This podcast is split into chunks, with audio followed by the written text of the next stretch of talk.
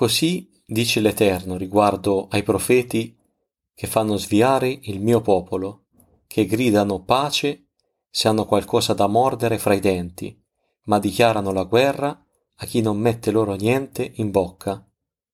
Perciò avrete notte senza visione e avrete tenebre senza divinazione.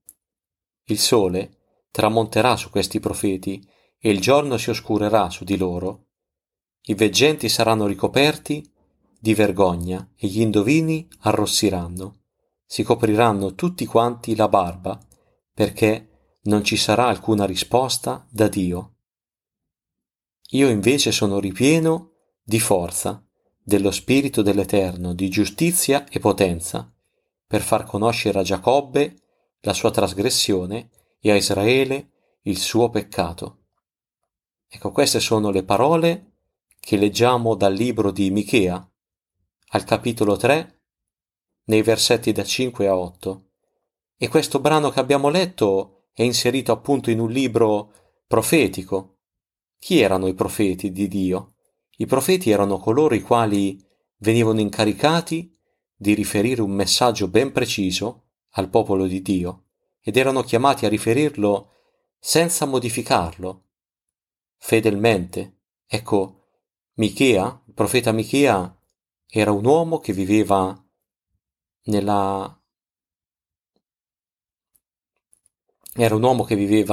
a sud di Gerusalemme, a circa 40 chilometri da Gerusalemme, e il suo nome significa chi è come l'Eterno.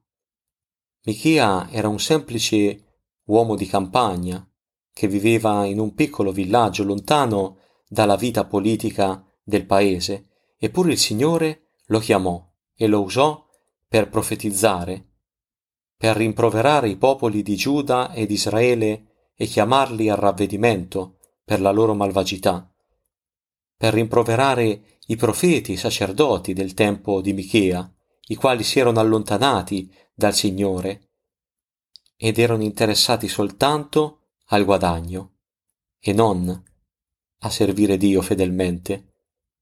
Michea è un libro profetico che è diviso in 3 messaggi profetici. E appunto il messaggio che abbiamo letto, questi versetti dal 5 all'8 del capitolo 3, fanno parte del secondo messaggio di Michea a Giuda.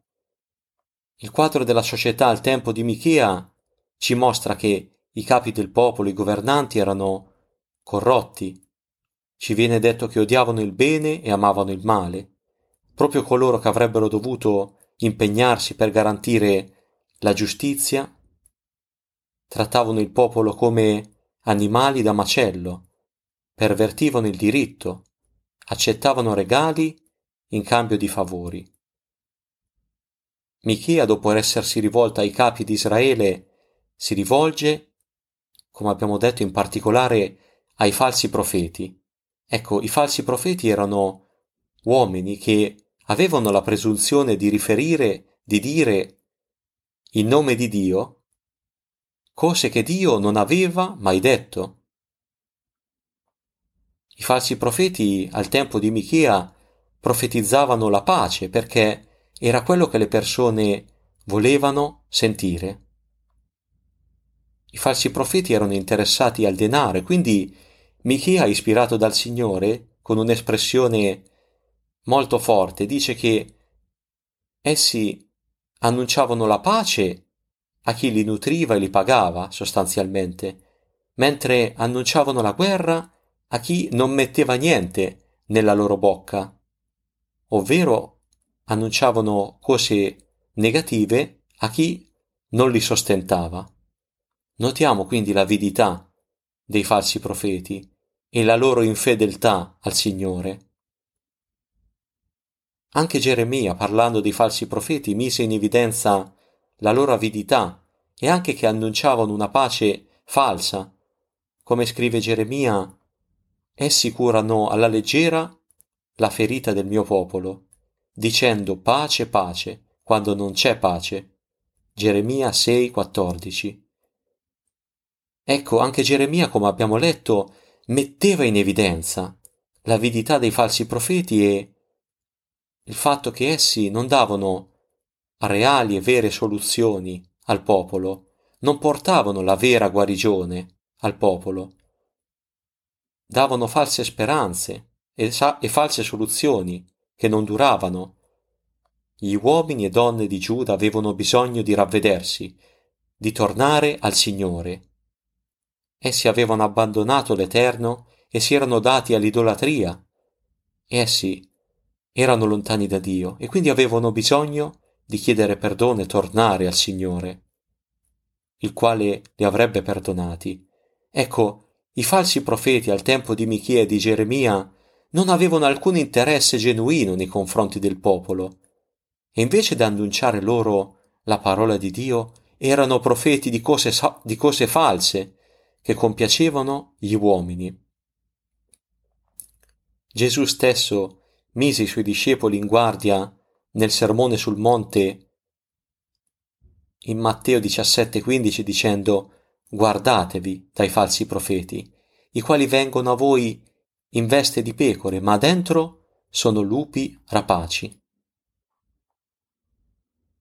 Ecco, il Signore ci avverte appunto che ancora oggi vi sono falsi profeti, e lo fa non per spaventarci, ma per renderci consapevoli e far sì che possiamo stare saldi.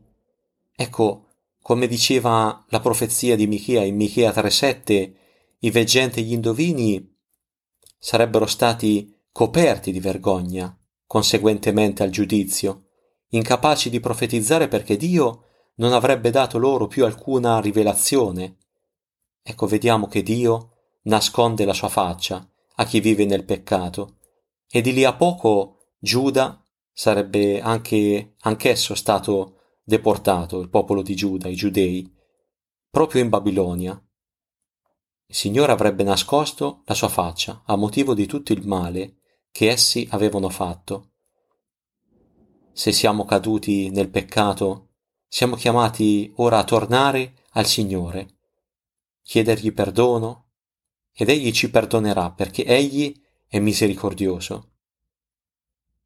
Michea, il fedele profeta del Signore, è contrapposto agli avidi profeti, e la parola di Dio ci dice in Michea 3,8 che il profeta Michea diceva: io invece sono ripieno di forza, dello Spirito dell'Eterno, di giustizia e potenza, per far conoscere a Giacobbe la sua trasgressione e a Israele il suo peccato. Ecco che il profeta Michea dipendeva dal Signore, dipendeva dallo Spirito Santo. Era ripieno dello Spirito secondo la misura che Dio gli diede per svolgere il suo compito specifico. La forza di Michea non risiedeva nelle sue capacità oppure nella sua personalità, ma nell'Eterno Dio. Michea camminava nella giustizia, come vediamo. A differenza dei falsi profeti, egli era pronto ad annunciare il messaggio di Dio senza compromessi, senza modifiche. Michea voleva piacere all'Eterno Dio e non compiacere l'uomo.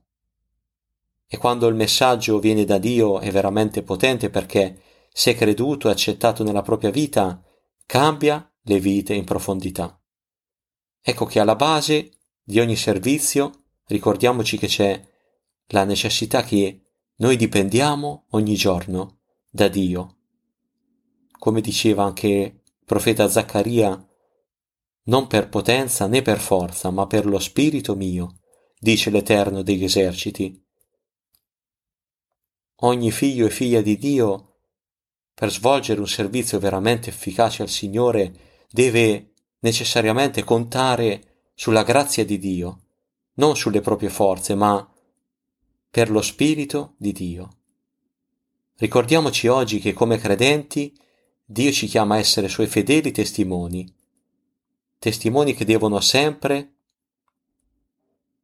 ricordare che ogni servizio è possibile solo e soltanto con l'aiuto del Signore, potenziati dallo Spirito Santo che dimora in noi.